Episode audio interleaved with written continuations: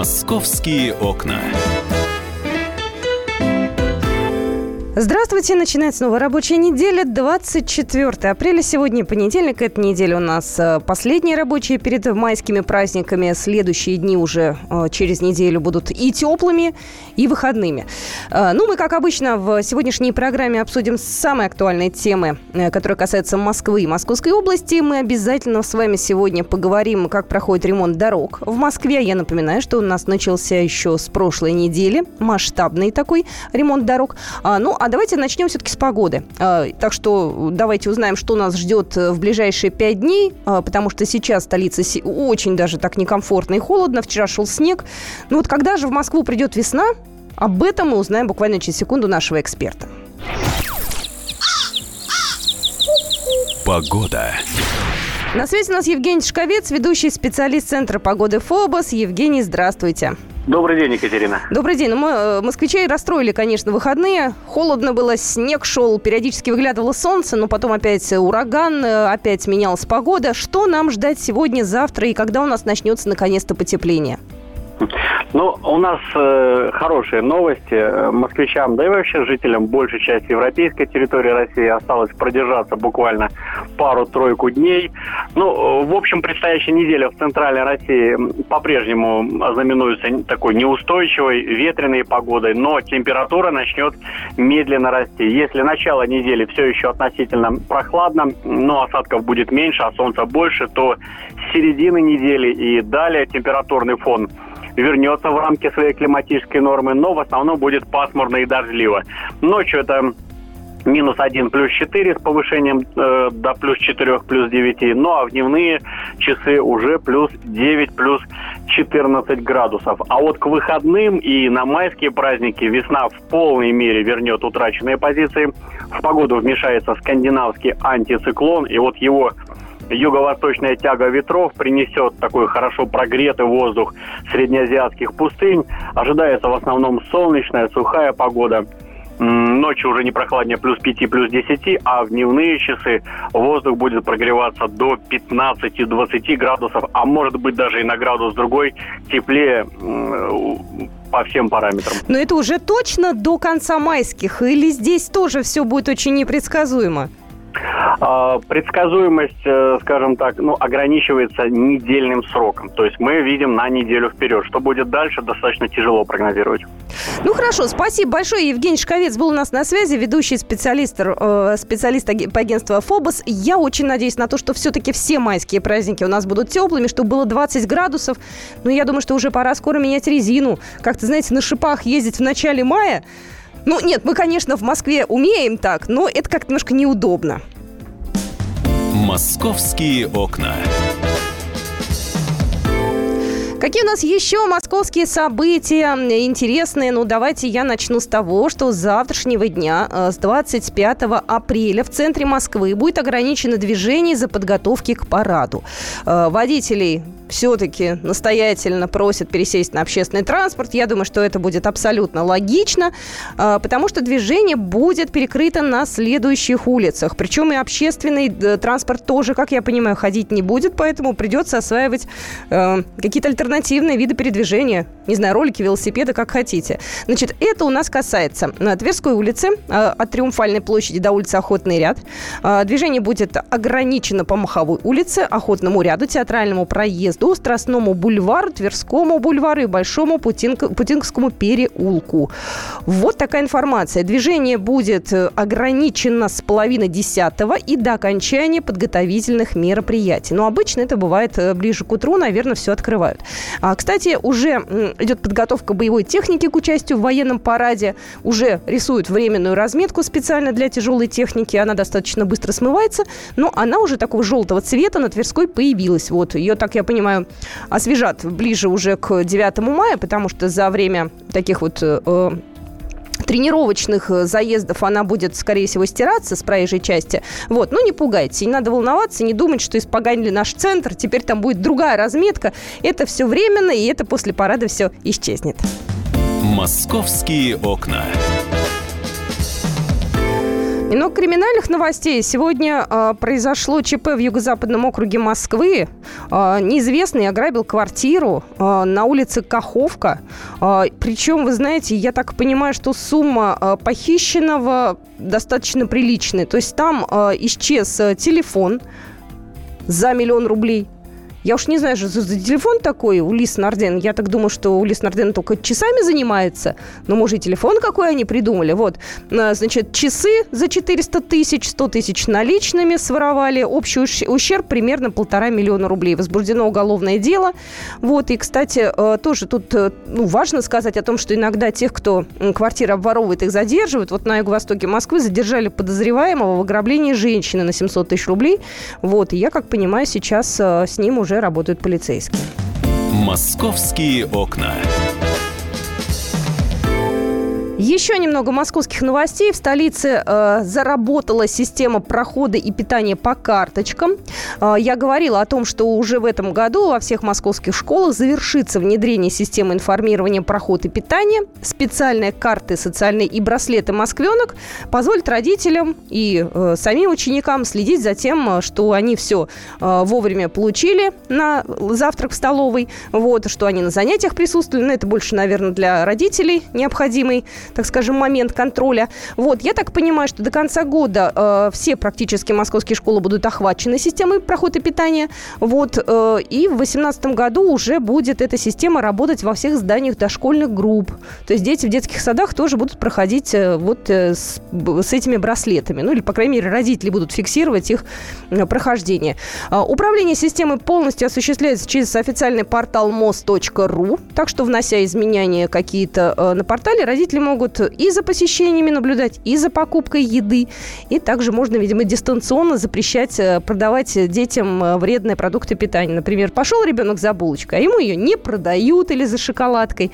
Вот. Э, ну, в общем-то, у нас уже, я так понимаю, полторы тысячи школ уже с этой информационной системой работают. Вот осталось там еще какое-то небольшое количество ввести. Вот. И случится большое человеческое счастье. Я думаю, что к началу учебного года, в сентябре, у нас уже все школы будут оборудованы этой системой. Московские окна. Только-только в выходные дни мы говорили о том, что открылся мавзолей имени Ленина, что можно пойти туда, кому надо, а, посмотреть на Ильича. Конечно, такого паломничества, как в советские времена, уже нет, но, тем не менее, москвичи желающие были. Вот, но пришла информация о том, что мавзолей с воскресенья закроется на три недели в связи с подготовкой парада. Вот, так что, э, я так понимаю, 15 мая он откроется, вот, и, э, в общем-то, э, посетить его можно будет Э, в, не, не, вся неделя будет открыта для посещений будет открыт вторник, среда и четверг и суббота с 10 до 13. Ну, так же, как и было в советское время, тоже он работал не всегда. Так что 15 мая Мавзолей вновь откроется. «Московские окна». Еще хочу вас э, сегодня призвать почитать свежую комсомолку, потому что у нас на 23-й странице очень важная статья. 10 главных вопросов о московских пятиэтажках. Предварительные списки домов под снос опубликуют в мае. Это такой заголовок, вы можете найти его на сайте kp.ru, этот заголовок и эту статью. Э, такой вопрос достаточно больной, не очень понятный, и вот мы, э, в частности, Света Волкова, она разъясняет москвичам, что это все значит. Вот, потому что новостей на самом деле огромное количество, шквал, я бы даже сказала. И она отвечает вам на самые популярные вопросы. Я перечислю лишь некоторые, потому что жители пятиэтажек это очень волнует. Ну, во-первых, э, получите ответ на вопрос, какие дома могут расселить. Это те самые серии. Это важно. И в каких округах э, такие серии присутствуют. Также э, есть ответ на вопрос, почему их предлагают сломать. Самый больной вопрос – это куда будут переезжать москвичи потому что, по словам мэра, 70-80% э, москвичей будут оставаться в том же районе, в котором они сейчас живут, но люди все равно тревожатся. Какие квартиры дадут? Чем отличается равнозначная квартира от равноценной? Надо ли доплачивать за лишние метры? Как узнать о начале голосования? Вот на эти вопросы ответы есть на нашем сайте kp.ru и в сегодняшней газете «Комсомольская правда», так что очень рекомендую вам эту статью прочитать. Ну, а мы продолжим нашу программу через две минуты. И придет к нам а, Павел Клоков, который расскажет о том, как же у нас э, Москву реконструируют. Московские окна.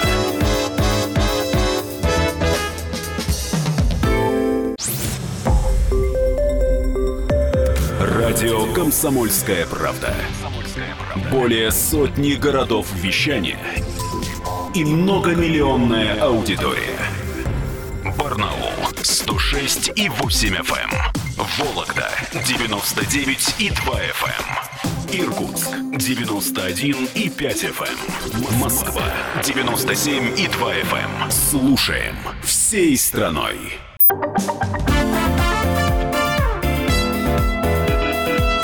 Московские окна.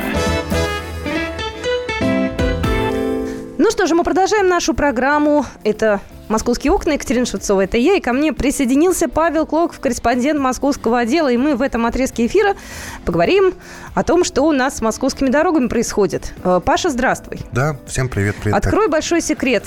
Когда у нас начался как раз тот самый долгожданный ремонт дорог, с какого числа? А вот буквально пару дней назад, в конце прошлой недели, в ночь на 22 апреля, начались в Москве традиционные дорожные работы, которые наши автолюбители особенно любят. Ты же автолюбитель у нас? Да, я их особенно люблю и особенно не понимаю, зачем это надо делать так часто. Ну, кто ж меня спрашивает-то? Ну, мы сегодня это узнаем. Мы узнаем. Эксперта, да, а, который нам, скорее всего, расскажет, что так часто вынуждены ремонтировать дороги потому, что не заставляют наших подрядчиков, подрядные организации э, следить за состоянием дорог в течение гарантийного срока. Ну, так, по крайней мере, мне сказал один из экспертов, когда я готовил заметку в газету. То есть, э, есть определенный гарантийный срок у дороги. Закатали ямки, да, угу. ну, скажем, два года назад. Гарантийный срок еще не вышел. Там появляются снова эти ямки, трещинки а власть не призывает подрядные организации исправлять свои ошибки то ли сами подрядные организации не хотят. В Нет, общем, то, что они не хотят, это очевидно совершенно. Как они могут хотеть? -то? Да, потому что это не оплачивается, естественно, у них, уже, у них уже другая работа в это время. То есть мне объяснили так. Ну, плюс, конечно, климатические условия. У нас зима суровая. Ой, это да, слушай, ни в одной стране мира нет, ни, нигде снега нет зимой, я с тобой согласна. Ну, нет. морозы у нас. И морозов тоже нигде нет. Не-не-не. И плюс в Москве огромная интенсивность движения, то есть очень много машин, в том числе грузовых. Вот одна за одной машины едут, ну, в других городах тоже много машин, но в Москве особенно. Так вот, начался ремонт, да? А, э, полную карту Э, улиц, где этот ремонт будет сделан, опубликуют вскоре на портале э, открытых данных правительства Москвы. Я думаю, это где-то в течение недели будет. Угу. Вот. Ну, пока называются такие улицы, как Мичуринский проспект, полностью будут закатаны в асфальт. Но там логично, потому что там как после бомбежки. Там э, после реконструкции, после строительства метро его просто надо сделать уже побыстрее. Тут я соглашусь. Большая Пироговская, Кооперативная, в Зеленограде там несколько улиц будет сделано. А, ну, начнут, уже начали с, пересечения, с пересечения МКАД, с шоссе энтузиастов, Рязанским проспектом. А также участки внешней стороны кольцевой автодороги в районе 4-6 километров, 74 76 и 104 106 Ну, это МКАД, участки отдельные. Вот. Работа проводится ночью. Ну, ну, днем тоже, говорят, проводится, но основной упор делают на ночное время, чтобы ну, понятно, да, зачем? Чтобы не мешать автомобилистам. А, ну, что еще можно сказать по поводу ремонта дорог? Ждем, во-первых, адресов всех. Во-вторых, э, ну вот в прошлом году 8 апреля начали ремонт. Но было у нас теплее гораздо в прошлом году сейчас вот 22 апреля начали. Ты знаешь, я пытаюсь сейчас э, понять, как же нам, автомобилистам, существовать, потому что у нас будут э, центр города, естественно, весь сейчас э, чинить, перекладывать. Это большая программа реконструкции «Моя улица». Садовое кольцо уже практически парализовано, но нас предупреждали, мы к этому морально готовы. Если мы к этому добавляем ремонт МКАД, некоторых вылетных магистралей, то у нас, получается, каждый год нужно вот все вот так масштабно чинить. Я искренне не понимаю, для чего так часто. Нет, ты мне попробовал сейчас объяснить там про подрядчиков подрядчиков и про все остальное, но я, правда, не понимаю, как заставить наших, э, видимо, дорожных строителей делать хорошо и надолго. И возможно ли это? Вот у нас на связи Юрий Мануилович Васильев, профессор кафедры дорожно-строительных материалов МАДИ. Юрий Мануилович, здравствуйте. Добрый день. Добрый, Добрый день. день. Мы уже поняли, что Москва – это город необычный. У нас зима бывает э, суровая, у нас лето бывает жаркое, у нас большой поток автомобилей. Но от чего же каждые три года нужно перекладывать э, асфальт? Вот объясните, пожалуйста, нам, людям несведущим. На вечный вопрос нам ответьте, пожалуйста. Да. Знаете, я только что слышал, что вы упоминали Московскую кольцевую автомобильную дорогу. Да. Так вот, э, на сегодняшний день И на московской, в частности, кольцевой автомобильной дороге и на других лепных магистралях на левых полосах движения образуется колейность, которая связана прежде всего с эксплуатацией автомобилей с шипованной резиной, э, использованием противогололедных реагентов и так далее. И вот в частности, та, из, э, тот износ – который сегодня наблюдается на Московской кольцевой автомобильной дороге, э, вызывает необходимость, увы, более частого ремонта дорожных покрытий. Хорошо, а можно уточнить, как часто это можно делать? Может, нам какой-нибудь опыт перенять других стран? Ну, потому что раз, не знаю, в два года перекладываться, мне кажется, это очень дорого для нас. И ну, вообще правда. гарантия у дороги сколько? Гарантийный срок? гарантийный срок у дорог. Э, московские подрядчики, по крайней мере, подписывают гарантийные обязательства три года. То есть, если через три года, на, вернее, через два года участок, который вот сегодня сделают, он развалится, надо к ним предъявлять претензии, чтобы они бесплатно его переделывали. Тогда подрядная организация за свой счет должна обязана да. исправить дефекты. Но на деле этого не происходит, как мы понимаем, да?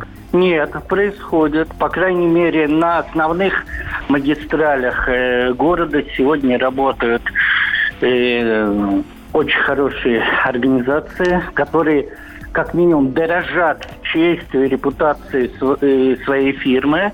И в связи с этим, если вдруг э, обнаружены какие-то дефекты, то они, безусловно, их исправляют. Юрий Иванович, еще один вопрос. Скажите, пожалуйста, в этом году не рановато ли мы начали ремонт дорог? Все-таки ночью 0 градусов, минус один даже заморозки. А ремонт дорог, э, тут же начаты подготовительные работы. И, а а укладка дорожных покрытий будет уже при полож... устойчивых положительных температурах. Скажите, пожалуйста, быстро смогут э, починить э, дороги, потому что я морально не готова опять все лето проводить в пробках, да, из-за того, что нас чинят трассы. До середины осени, насколько да. я знаю. То есть у нас вообще как этот процесс растянется? Можно его побыстрее как-то произвести, не знаю, какие-то супер-пупер технологии? Ну, тут э, сказать сложно. В любом случае, объем дорожных работ, который намечен в городе, достаточно большой. И в, какой, и в какие сроки это все возможно будет выполнить, сказать сложно. Спасибо большое. Да, я да. могу сказать, что э, работы будут выполнены качественно. Это я более чем уверен. Ой, я очень надеюсь. Спасибо большое. Юрий Мануилович Васильев у нас был на связи, профессор кафедры дорожно-строительных материалов МАДИ. Да, действительно, в этом году будет больше отремонтировано. 18 миллионов квадратных метров.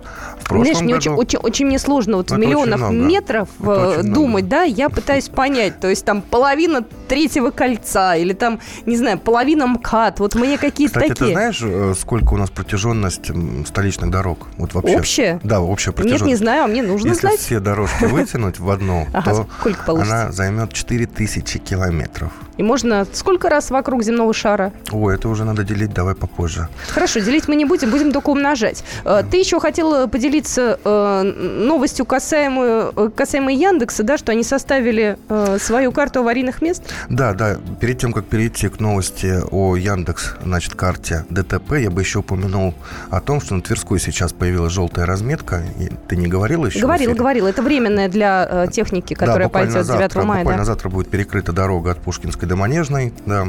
Вот, а по поводу Яндекс.Карт, недавно компания, да, известная, Яндекс, э, аналитики, точнее, этой компании, выявили, где в Москве наиболее часто происходят дорожно-транспортные происшествия. Они, значит, проанализировали все отметки, которые оставляют пользователи Яндекс.Карты и Яндекс.Навигатор.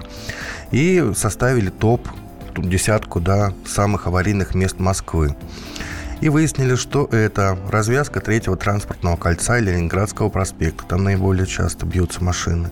Развязка МКАД Ленинградского шоссе. А, пересечение проспекта Мира третьего транспортного кольца. То есть это такие места, где машины едут довольно быстро, да, где большой поток машин, где-то там, ну, в центре, по крайней мере, становится все меньше и меньше. Потому что люди туда на машинах не приезжают Стараются уже. меньше приезжать. Слушай, а где можно эту карту посмотреть? И можно ли туда добавить какие-то свои там, не знаю, мысли? Ну, эту карту можно посмотреть, естественно, на сайте Яндекса. Гляну, а, гляну. А теперь и у нас тоже на сайте мы сделали свою карту по, Класс. по этим отметкам, да. Там довольно подробно с указанием ну, первых 15, по-моему, адресов, где бьются машины. Так что так. Но в целом дорожно-транспортных происшествий становится меньше по Москве. И об этом неоднократно говорили в Центре организации дорожного движения и в Департаменте транспорта. То есть главная цель у которых это разгрузить улицы, да, сделать поменьше пробок и уменьшить количество дорожно-транспортных происшествий и количество пострадавших в них, скажем так. Кстати, еще в твою э, тему, тоже в твою копилочку одна новость. Говорят, что в майские праздники увеличится количество такси. Вообще э, на лето их будет больше, потому что многие москвичи из-за того, что идет э, работа по благоустройству улиц, не поедут на своем автомобиле, припарковаться негде, доехать сложно, поэтому проще на такси. Поэтому таксистов, я так понимаю, начинается горячая пора, они будут зарабатывать. Я на них, в принципе, рада. Главное, чтобы дорого не да, было. это точно. Вот, ну что же, вы можете все, о чем рассказал сейчас Павел Клоков, прочитать на нашем сайте kp kp.ru. Мы будем следить за тем, как ремонт дорог у нас проходит. Нам очень интересно, будут ли они делать это быстро, безопасно, качественно. Поэтому к этой теме будем возвращаться. И буквально через две минуты я вернусь уже в другую тему. Поговорим про автохама, который не пропустил скорую. Московские окна.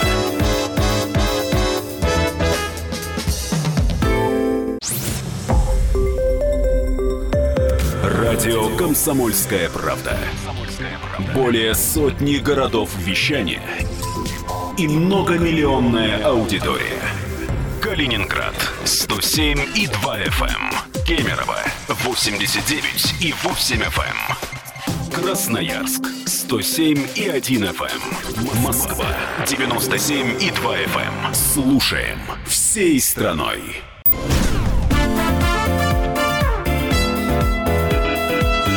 Московские окна. Здравствуйте, мы продолжаем программу «Московские окна». Меня зовут Екатерина Шевцова, и я предлагаю вам судить одну историю, которая, кстати, э, меня возмутила очень-очень сильно. Мы э, недавно в выходные дни как раз э, на радио «Комсомольская правда» обсуждали истории инцидента, которые связаны с непропуском скорой, и я приводила различные истории в качестве примера и говорила о том, что наши чиновники хотят ужесточить наказание, кто-то говорит о том, что нужно вообще сажать в тюрьму человека, которого не пропустил скорую, кто-то считает, что нужно штраф ужесточить до 40 тысяч рублей.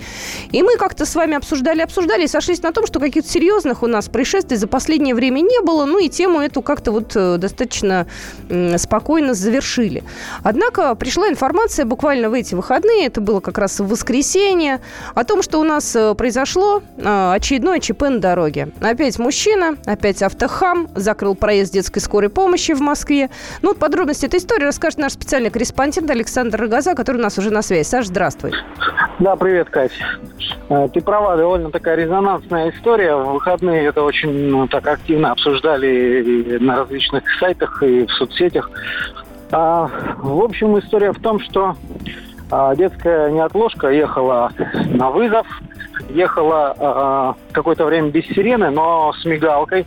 А, видео, которое появилось, это запись э, видеорегистратора вот этой самой машины. То есть там видно, что улица довольно узкая, угу. и водители, которые видят, что едет скорая, они все стараются как-то в сторону пропустить, конечно же. Ты знаешь, на Но... выходной день там не такое уж интенсивное движение было. Вот я тоже смотрю это видео, там все стараются как-то прижиматься, пропускать. Ну, в общем, никто никуда особо не спешит, и все с уважением как-то да, относятся, я смотрю. Все, все, кроме одного водителя Мерседеса, внедорожника, который э, так, как, как мне кажется, очень вальяжно, неторопливо начал сначала э, там разворачиваться перед скорой, потом, когда уже скорая включила сирену, а, он очень медленно катится в сторону а, главной дороги. И как, когда уже там несколько секунд они проехали, э, водитель этот неожиданно резко тормозит. Более того, не то, что он не пропускает, он выходит еще разбираться в этот момент к водителю скорой. Тот объясняет, пропусти, я еду на вызов. Э, но этот водитель Мерседеса довольно неадекватно, на мой взгляд, себя ведет. Хорошо, что не полез с кулаками, но вот как-то по внешнему виду его незаметно, что он там в какой-то прострации, может быть, пьяный. То есть он совершенно нормальный человек, но как- как- как-то вот ведет себя неправильно, да, с точки зрения там обычного человека. А, хорошо еще, что какой-то проходящий мимо мужчина начал тоже ему говорить, что ты, ты, же, ты, ты же видишь, что скоро пропусти. Угу. Только вот после вот этой перепалки он начал движение. Но и э, Следственный комитет, надо сказать, очень оперативно, буквально через несколько часов после того, как была начата проверка по этому видео, объявил, что по поручению Александра Бастрыкина, главы Следственного комитета, возбуждено уголовное дело по статье хулиганства. А через несколько часов еще появилось уже сообщение о том, что этот автохам задержан все-таки. А, на данный момент известно, что ему 34 года и он москвич. А, личность его пока не открывают, но э, я не знаю, как к нему относиться, но вообще по статье хулиганства, это уголовная статья, напомню, в его э, вот этой, э, в его случае светит вообще до пяти лет лишения свободы. Сегодня мы следим за ситуацией, будут ли его арестовывать, а может быть все-таки так как он не совершил, ну, как бы не привело это к каким-то последствиям плачевным, может быть, его отпустят по под подписку о невыезде. Вот мы следим, появится ли информация из какого-то из столичных судов. Спасибо большое. У нас на связи был Александр Рогоза, который рассказал нам суть этого конфликта. Но вот действительно, меня, конечно, ситуация возмутила до глубины души, как гражданина, да, как э, э человека, да, я достаточно эмоционально все это воспринимаю. Но вот разобраться бы в юридических тонкостях, понимаете? Мое возмущение это одно, да, а уголовный кодекс и э, административный кодекс – это совершенно другая история.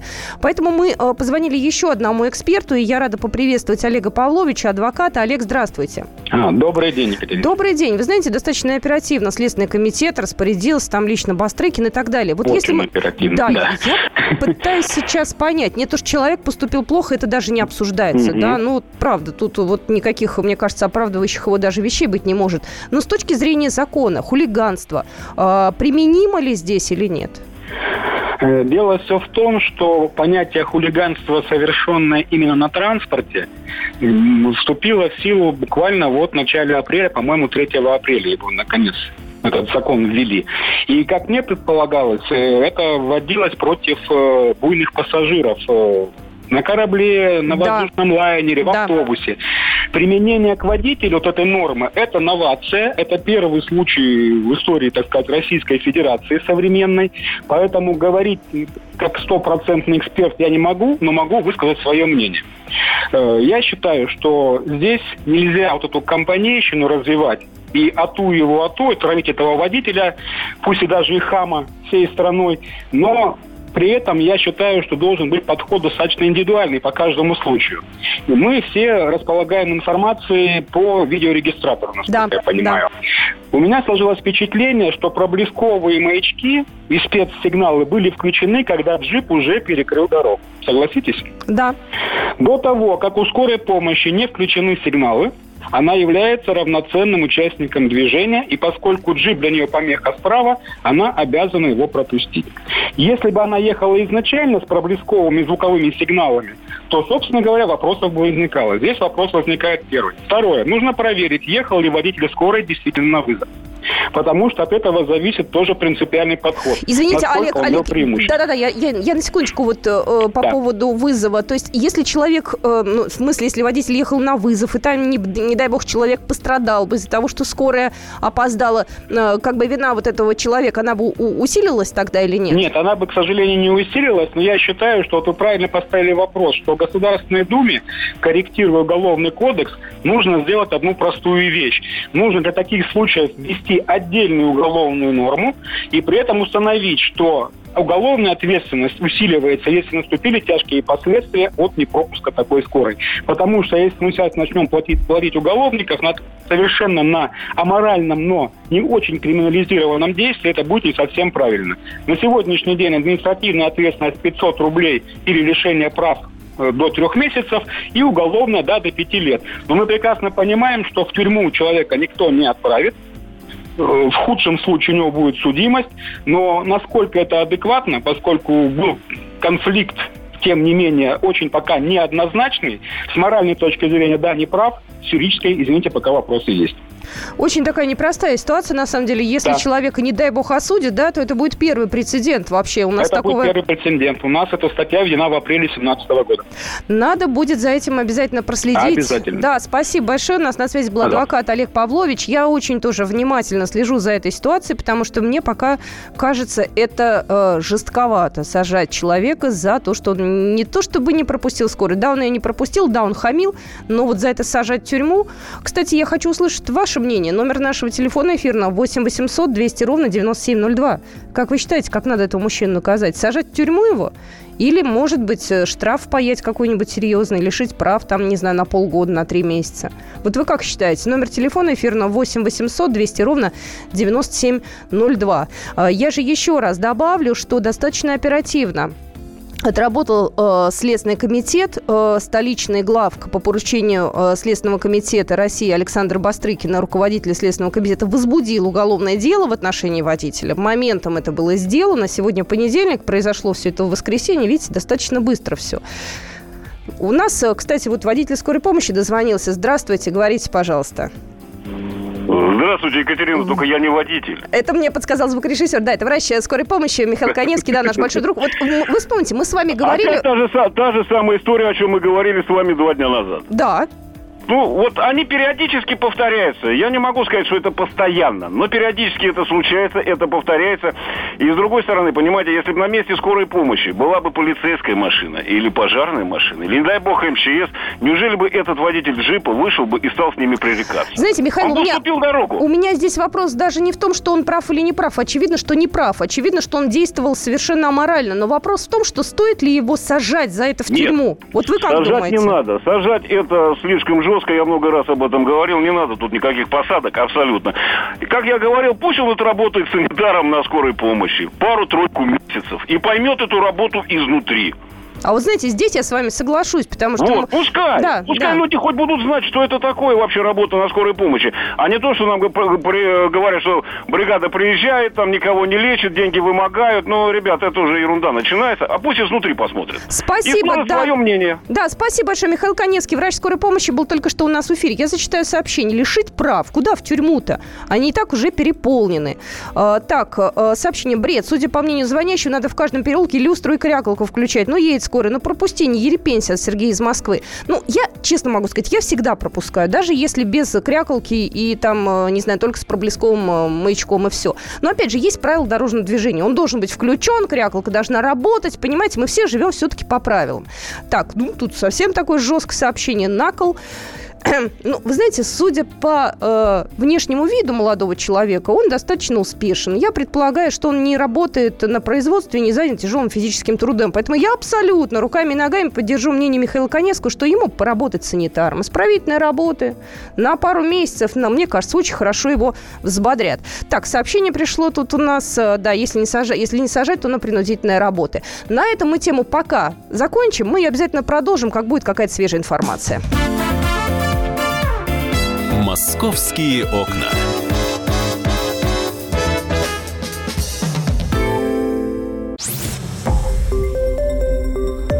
Радио «Комсомольская правда». Более сотни городов вещания и многомиллионная аудитория. Керчь 103 и 6 FM. Севастополь 107 и 7 FM. Симферополь 107 и 8 FM. Москва 97 и 2 FM. Слушаем всей страной.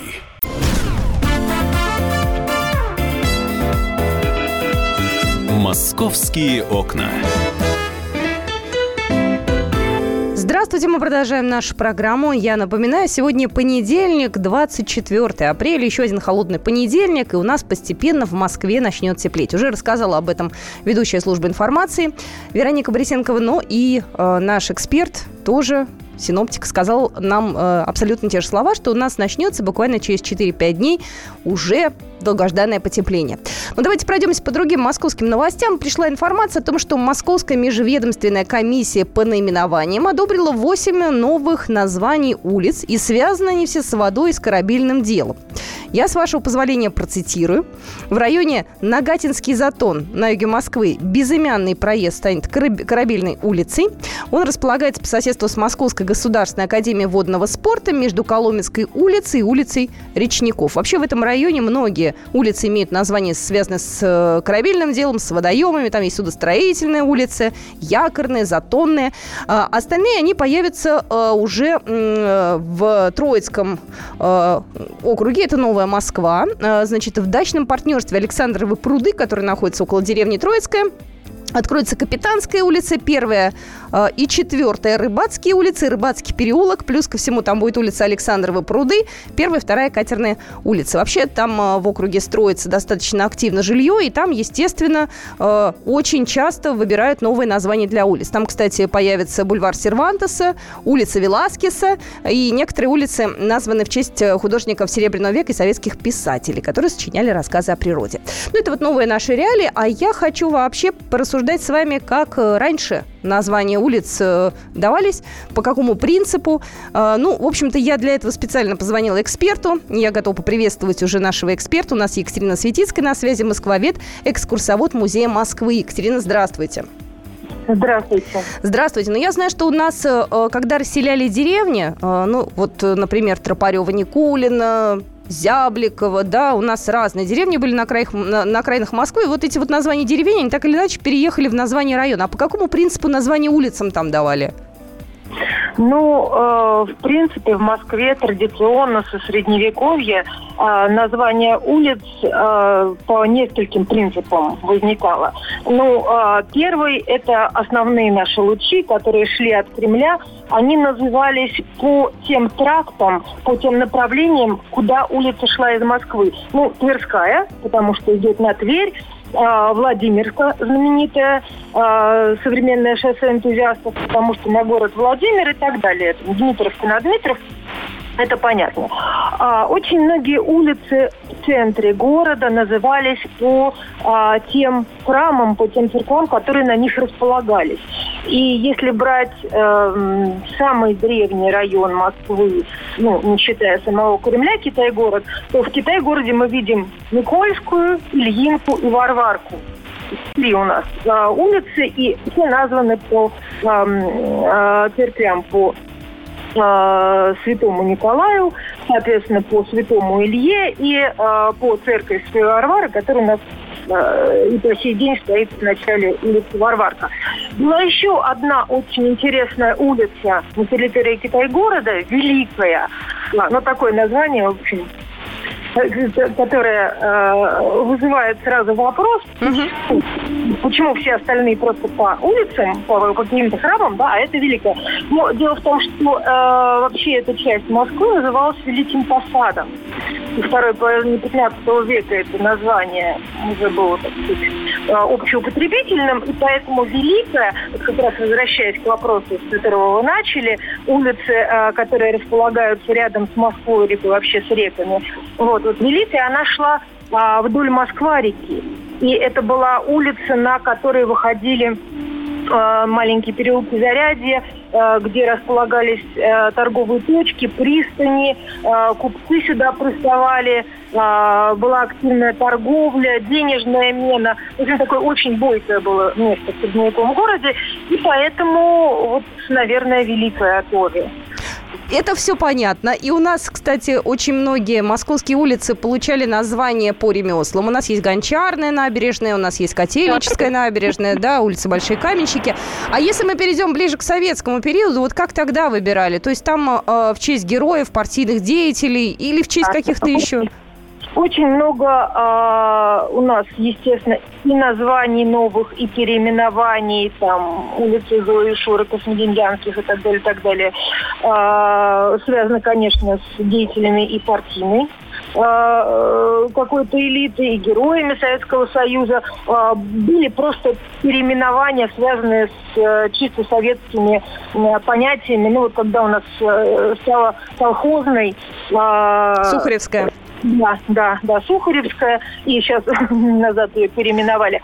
Вот. Были улицы, которые назывались а, по э, тем, опять же, вот э, то, о чем вы говорили, э, были села подмосковные, которые после Великой Отечественной войны э, вошли у нас в состав э, города. Э, то же самое Измайлово, например, э, которое э, было за камер коллежским валом, за нашей э, МЦК современной. И э, там очень много измайловских улиц.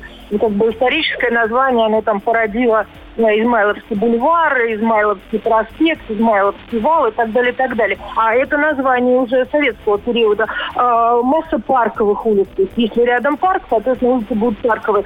А, жемчужные, янтарные. Какие-то названия были связаны, а, ну, опять же, с названием советского периода, а, связанные с, э, ну, какими-то прекрасными вещами. А, переименования, связанные с эм, тем, что а, э, чем занималась а, вообще тогдашняя Москва, а, Остоженко стала метростроиться, потому что именно под Остоженкой у нас начали строить первые линии а, метрополитена Московского в 30-е годы, ну и, соответственно, там окрестные переулки тоже стали менять э, свои названия в соответствии с этой производственной тематикой. Э, Первомайская улица. Да, да. 1 мая, да, да, да. Достаточно много вот э, тех каких-то э, понятий, событий э, советской эпохи, они нашли отражение в нашей топонимике городской. Спасибо большое. А, Я думаю, что нам стоит встретиться и еще пообщаться о названиях улиц э, более обстоятельно. Я благодарю нашего эксперта. Екатерина Светицкая у нас была на связи, москвовед, экскурсовод Музея Москвы. А я ужасно люблю изучать э, названия московских улиц. У нас есть э, достаточно странные названия, даже, я сказала бы, смешные. Вот у нас есть улица Жужа называется. Вот это в Коломенском. Говорят, что там пчелы были, какие-то э, насекомые, которые жужжали, и речки были, водоемы, поэтому назвали так. Ну, а в общем и целом, конечно, у нас много забавных названий. Тот же Старый Гай, э, кирпичные выемки те же. То есть э, названий много, и есть о чем поговорить. Но из последних названий, которые в московской наши топонимики появились, то это э, сквер первого президента Узбекистана Ислана Каримова. Вы знаете о том, что городскому скверу в районе Киманг присвоили вот имя Ислама Каримова, и достаточно оперативно, кстати, это было э, решено, то есть там не было каких-то долгих э, бюрократических проволочек. Ну, и из, э, так скажем, свеженазванных, э, то это площадь Фиделя Кастро, которая у нас появилась, э, в общем-то, тоже э, в Москве. Э, Тоже достаточно быстро все это дело произошло. Вот эта площадь, которая расположена на пересечении второй песчаной и новопесчаной улицы на севере Москвы. Она называется именно в честь Фиделя Кастро. И, кстати, идут разговоры. Я думаю, что тоже в ближайшее время этот вопрос будет решен. Мы говорили об этом э, с э, нашим э, экспертом. У нас был в эфире председатель комиссии по культуре и массовым коммуникациям в городской думе Евгений Герасимов. И мы говорили о том, что Мосгордума рассматривает вопрос о переименовании улиц или сквера в Москве в честь Евгения Евтушенко. Вот. Но это будет, мне кажется, очень справедливо, очень правильно. Может быть, логично это сделать где-нибудь на юго-западе Москвы, поближе к Переделкино. Тем более, что Переделкино у нас тоже считается Москвой. Вот. Может быть, это нужно сделать где-нибудь в центре. Не знаю. Мосгордума по этому поводу, э, я думаю, будет э, собираться, решать этот вопрос. И мне почему-то кажется, что это достаточно будет оперативно сделано. Э, ну и раз уж я сказала вам сейчас э, про то, что у нас э, появится в Москве улицы, Скажу, что на некоторых московских улицах у нас будет перекрыто движение транспорта 26 и 30 апреля из-за футбольных матчей на стадионе «Арена ЦСКА». Это будет у нас на участке проезда Березовой рощи от Ходынского бульвара до 4 Ходынского проезда и в районе песчаных улиц от 3 Песчаной до Кусинены и э, от 2 Песчаной и далее э, в связи с проведением футбольных матчей. Я знаю, что местных жителей это очень сильно расстраивает, но тем не менее я вам об этом рассказала. Московские окна.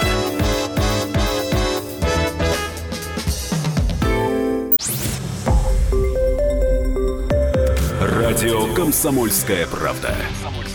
Более сотни городов вещания и многомиллионная аудитория. Хабаровск 88 и 3 FM. Челябинск 95 и 3 FM. Барнаул 106 и 8 FM. Москва 97 и 2 FM. Слушаем всей страной.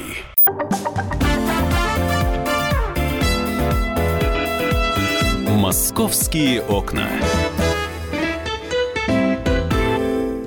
Здравствуйте, мы продолжаем программу «Московские окна» и от новостей таких достаточно позитивных о новых улицах мы переходим э, уже к криминалу. На студии появился Александр Рогоза. Через секунду вы узнаете, о чем мы будем говорить.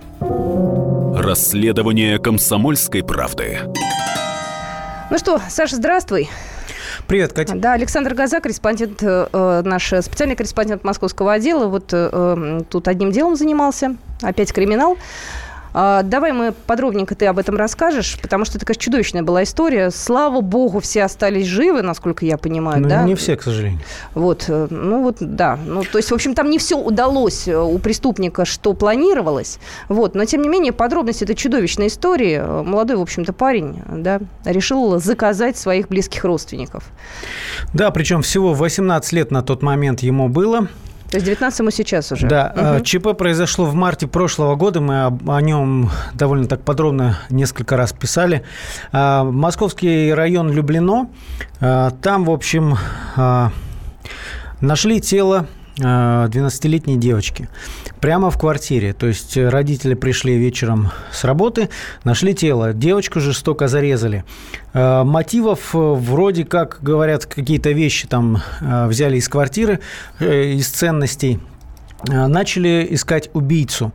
Повезло, что он засветился на камерах видеонаблюдения, его убийца. приметы, да, убийца, передали быстро там полицейским в разных частях города, и буквально там через пару часов его задержали на Курском вокзале, когда он пытался уехать одним из поездов из города. Убийца. Убийца. Угу. Самое потрясающее, конечно, а, когда начали его допрашивать, выяснилось, что убийце всего 17 лет. Это первое, то есть он несовершеннолетний. А второе, что заказал его а, родной брат, старший брат вот этой убитой девочки. И парень, когда начал колоться, выяснилось, а, что вот этот 18-летний Максим Климкин, сейчас уже можно фамилию За, назвать. Заказчик этой. Заказчик, да. Ради что? чего все, все э, сделал. Дело в том, что семья довольно обычная по московским меркам. Ну как, в нескольких поколениях москвичи, угу. то есть есть квартиры от бабушек, от дедушек. Э, семья обычная, там папа преподаватель в политехническом э, техникуме, но при этом есть несколько квартир, которые они сдают в аренду. Угу. А, то есть и такая хорошая подпитка для семейного бюджета. Извини, пожалуйста, а пап, ну давай мы э, состав семьи, так скажем, обозначим. Папа, Папа, мама, молодой человек да, и его сестра. Сын и сестра, всего 12 лет. Скажи, пожалуйста, была. сестра была родная, там не по папе, не по маме, а вот, вот исключительно его родная природная сестра. Ну, насколько я помню, да. То есть там не было никаких вариантов, да? То есть не от первого брака сын был, да? То есть, в общем-то, нет такого. А, там была история, что якобы он усыновлен удивлены, но, насколько я понимаю, это не подтвердилось. То есть а, парня воспитывали, как мы понимаем, папа сам педагог, да, преподает в техникуме. Угу. И, конечно, это ужасно, что из этого человека получилось.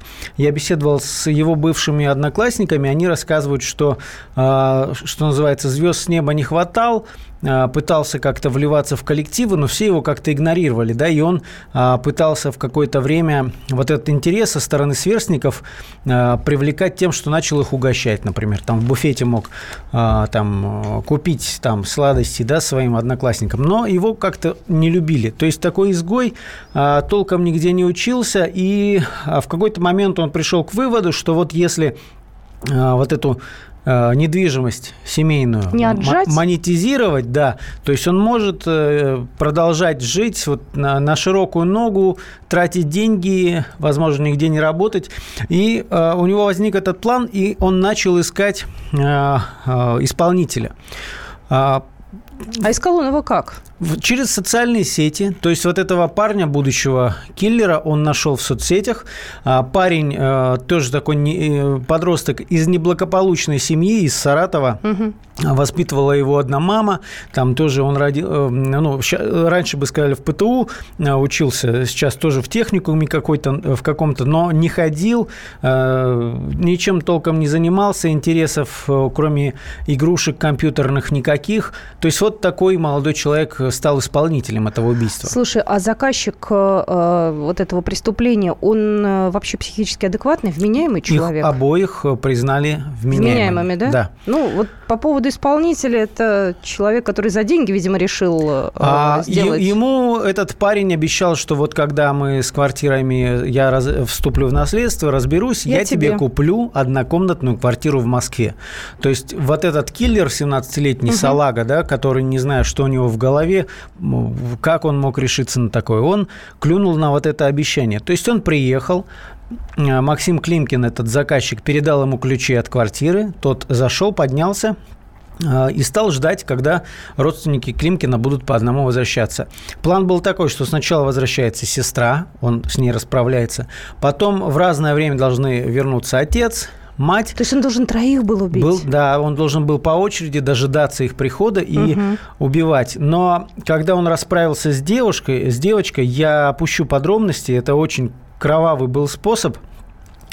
Ну, он зарезал, а, давай говорить. Э, за, зарезал, да, то есть там, там просто шею всю искромсал. Угу. А, и в какой-то момент, вот когда ожидание вот это его началось, когда он ждал прихода остальных, а, как говорят, он услышал сирену полицейской машины где-то там снаружи и очень сильно запаниковал, поэтому сбежал из квартиры, не дожидаясь а, возвращения взрослых. И, по, по сути, вот это спасло им жизнь, да, вот эта полицейская сирена, которая заставила киллера занервничать. Потому что, ну, представь ситуацию, да, а, он такой тщедушный, худенький молодой человек, возвращается мужчина, взрослый, но он же не ожидает э, нападения в собственной квартире. То есть тут э, вовсе не факт, что он мог бы отбиться. А, поэтому вот э, случайность спасла им жизнь. К сожалению, не спасла девочку, потому что она в течение, как потом сказали эксперты, от потери крови в течение нескольких минут скончалась на глазах у этого подонка. Угу. Ну, а самое главное, что сейчас вынесли приговор на днях буквально. Климкин получил э, 16 лет колонии как заказчик. А в случае с киллером суд учел его а, то, что он был на тот момент еще несовершеннолетний, а, не знаю, почему, так мягко, то есть человек, который а, маленькую девочку, просто не знаю, превратил там в кровавую ванну, в комнату в кровавую ванну, он получил 8,5 лет колонии. Ну, вот такая история, не знаю, это из тех историй, которые, что называется, за гранью, потому что это родной сын, которого воспитывали эти люди, который а, каждый день общался с маленькой, со своей сестренкой, и откуда такая ненависть, такое безразличие к их судьбе, что он ради собственного благополучия готов был ради наследства уничтожить всю свою семью. А скажи, пожалуйста, родители э, каким-то образом э, комментируют эту трагедию или нет? То есть удается с ними поговорить? То есть они вообще как? Э, ну, нет, там семья по понятным причинам, конечно, не хочет мне ничего говорить, но, ты знаешь, я был, я помню, на самом первом судебном заседании, когда выносилось решение об аресте вот этих двух ребят, так скажем, и этот Максим Климкин, он просил у, суд, у суда отпустить его под домашний арест, да ты что? То есть по тому адресу, где он прописан, где произошло убийство, угу. то есть я не знаю, как, какой-то легкий такой неадекват, да, с его стороны. То есть он на полном серьезе просил судью отпустить его в квартиру, чтобы он находился в квартире с родителями, которых пытался убить. Слушай, а родители с ним общаются после этой беды? Нет, нет, но это, это мне кажется, очевидно. Но как, как, как к такому можно спокойно относиться? Это трагедия, не, Ты знаешь, я вот думаю, как чудовищно закончилась история одной семьи. А я говорю, закончилась, потому что после такого родители э, вряд ли смогут э, существовать так, как раньше, и жить так, как раньше. Скорее всего, они будут э, заниматься своими делами, извини уже такую фразу, ну, доживать свои годы, да, потому что они находятся уже не в том возрасте, чтобы родить еще детей вот, э, зная, что дочь э, убил собственный сын, который отбывает наказание. Причем в, в дочь, понимаешь, родительские вот все чаяния, они туда вкладывались, она была как говорят, умничкой, хорошо училась в гимназии. То есть, а, ну, не знаю, в одночасье э, просто семья все- развалилась. всей семьи да. фактически, да, да, конечно. И вот этот молодой человек, э, он может даже и раньше выйдет, может там по УДО, может что произойдет. Но в любом случае все не будет как раньше, и квартиры уже, естественно, не будут э, таким важным моментом в этой истории. Но по, по закону-то он, конечно, сможет их унаследствовать, если они... Если они их не перепишут Да. на какие-нибудь Да. там, не знаю, сторонние организации, я, честно говоря, не хочу им в голову влезать, совершенно неправильно и неэтично будет. Вот. Но, тем не менее, история это уже закончена, он отбывает, э, скоро уже... Ну, есть время на отбывать. апелляцию, да, но он пытается... а, Это в, в- в Мосгорсуде было решение, он пытается, конечно, оспорить в Верховном суде, но я не думаю, что принципиально срок изменит, э, изменится, потому что все здесь очевидно в этом деле. Печальная, конечно, история. Э, Закончилась она. Э, В общем-то, все понесут свое наказание. По мне, так тот человек, который является исполнителем, еще мало получил. По мне, так, понимаешь, неважно, что ему 17 лет. Но, опять же, здесь решает суд все. Вот точка в этой истории поставлена. Вы можете прочитать ее на нашем сайте kp.ru, прокомментировать, если у вас будет желание. И знаешь, Саш, дай бог, чтобы мы больше о подобных историях не писали и не говорили все-таки. Александр Газа был в ст- в студии спецкор «Комсомольской правды». Московские окна.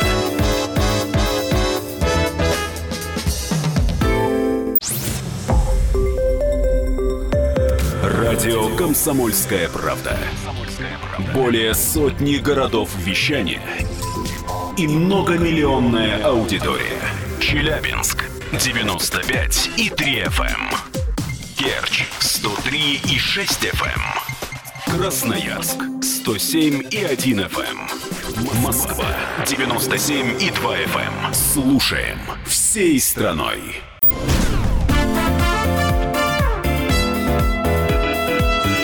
Московские окна. Здравствуйте, мы продолжаем нашу программу. Это «Московские окна». Давайте сменим направление. У нас сегодня программа очень разноплановая, много очень разных сегодня новостей.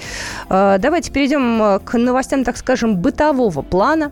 Э, Началась большая программа реконструкции центра столицы под названием «Моя улица». Это касается центра Москвы, Садовое кольцо у нас будут реконструировать, у нас прилегающие улицы. Вы можете, кстати, схему движения посмотреть на нашем сайте kp.ru. Я предлагаю вам перейти в наши с вами дворы, потому что наши с вами дворы тоже стали приводить в божеский вид. Я не знаю, в этом году будет моя любимая желто-зеленая краска или нет. Я как-то с ней уже свыклась. Вот. Но то, что у нас демонтируют металлические ограждения вокруг газонов, то это факт. Вот это на самом деле массовое мероприятие. Начали демонтировать э, во всех московских дворах. э, и плюс к этому э, стали на городских магистралях и улицах м, проводить работы по опусканию газонов ниже уровня бордюров.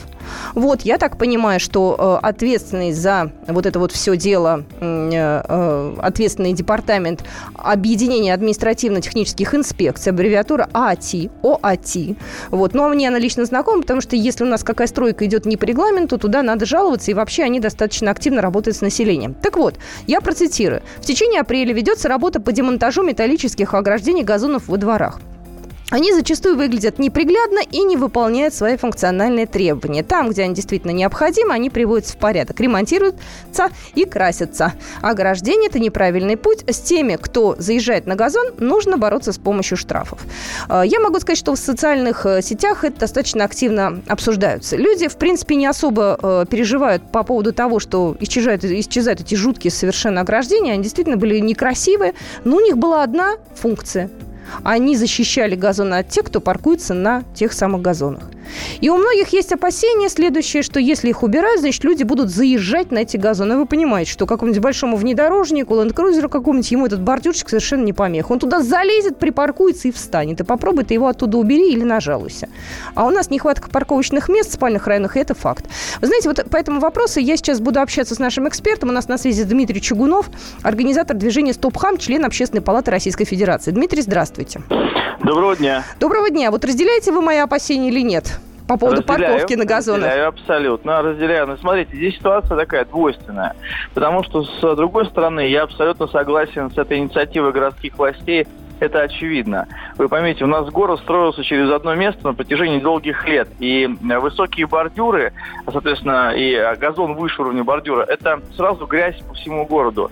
А, и вода, которая скапливается на асфальте, которая делает асфальт очень недолговечным из-за постоянных перепадов температур. То есть для любого человека, кто хотя бы немного понимает в том, как устроен город и как делать правильные бордюры, в любом европейском городе, в Англии, в Германии, в Голландии, вы увидите абсолютную обратную пропорцию. Газон ниже уровня, а, ливневые отводы, все сделано по уму. У нас же постоянная грязь именно из-за этого. Люди, помимо всего, всего прочего, заезжают на газоны, э, но еще и, помимо всего прочего, просто любой дождь э, вымывает почву, она оказывается на, на э, тротуарах и на асфальте, и это делает наш город очень неприглядным. Угу. Любой город российский, посмотрите. С другой стороны, я понимаю, что те штрафы существующие, отсутствие системы контроля за всякого рода индивидуумами, которые покупают себе большие автомобили, и паркует их на газоне, она вот э, ставит нас в неловкую ситуацию. Вроде бы как бы, да, здорово, и по уму нужно делать именно так, но я бы, допустим, честно скажу, опустил бы уровень газонов, сделал бы отводы, но, вот, но заборы либо поставил другие, либо эти привел в порядок. Потому что убрать это создать прецедент, то есть дать некое разрешение. Участковые не справляются и не справятся. С, ну, они, мне кажется, извините, они людьми. к этому и вообще не имеют отношения, участковые. Это если там, как допустим... Раз, как раз участковые это имеют. Они, они должны э, иметь полномочия штрафовать тех, кто паркуется на газонах возле, возле домов. Но у них нет возможности, потому что они перегружены работой. Ну, я пытаюсь понять, хорошо, допустим, сейчас у нас уберут вот эти вот э, заборчики жутковатые, да, появится у нас только бордюр. Вот вы как считаете, будет ли вал паркующихся на газонах в спальных районах или нет? В спальных районах, я думаю, что да. Я думаю, что вполне. Э, сейчас э, многих не останавливает наличие высоких бордюров или каких-то небольших заборов. Как только заборов нету, я сам очень часто бываю в Бирюлево, откуда я родом, угу. и вижу, как, как у моего дома шла война постоянная, то есть поставили э, небольшие э, столбики, столбики поставили с достаточно большой, э, с большим расстоянием и все равно заезжали. Поставили более частые столбики. Люди пытались извиваться, но все равно парковаться на тротуаре, потому что привыкли. И как только вот тротуар стал недоступен, начали облюбовывать газон э, и парковать туда свои автомобили хотя бы двумя колесами, но заехать, чтобы не идти лишние 20 метров до подъезда.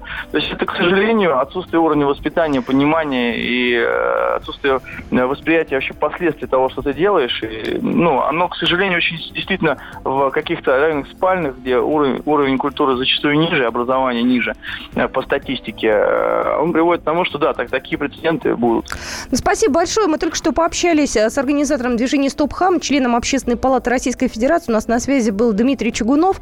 Но я же могу от себя добавить, если у вас во дворе есть проблемы с парковкой, и если вам негде поставить машину, то надо идти в управу. Я понимаю, что это не очень, может быть, приятное занятие, это нужно тратить свое личное время, но другого варианта, наверное, мы с вами не придумаем. Сами мы не можем колышки э, забивать, да, и как-то парковку огораживать. Все нужно делать э, с, опять же, управой вместе. Вот, это на самом деле вопрос больной, но попробуйте, сходите, запишитесь, если у вас э, есть такая необходимость. Давайте решать этот вопрос вместе. А, ну, а то, что касается газонов, я так за то, чтобы в городе было чисто. Но вот один вопрос меня мучает, и я его, наверное, попробую завтра уже с нашими экспертами э, разобрать. Почему нас в Москве так любят желто-зеленую краску? Меня этот вопрос не отпускает уже не первый год. Вот в этом году я пока еще не видела, чтобы красили моим любимым цветом. Но, может, просто еще благоустройство не дошло до покраски. Может, пока э, другими вещами занимается. Но ведь, черт побери, вернут вот эти вот заборчики обратно в некоторых местах, а я скажу, что это так и будет. Будут же красить опять. Почему такой цвет, не знаю, но вот э, попробую этот вопрос выяснить к следующей нашей программе. Спасибо всем большое, кто был у нас э, сегодня э, на связи. Спасибо, что слушали программу «Московские окна». Рекомендую вам сегодняшнюю «Комсомольскую правду» почитать. Еще раз скажу, одна из самых главных тем – это 10 главных вопросов о снозе пятиэтажек в Москве. Очень важная, нужная и полезная статья Светланы Волковой, которую вы, кстати, найдете на нашем сайте kp.ru. За сим раскланиваюсь с вами. До завтра. «Московские окна».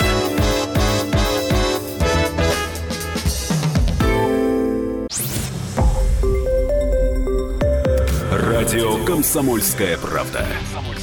Более сотни городов вещания и многомиллионная аудитория. Хабаровск. 88 и 3 FM. Тюмень 99 и 6 FM. Кемерово 89 и 8 FM. Москва 97 и 2 FM. Слушаем всей страной.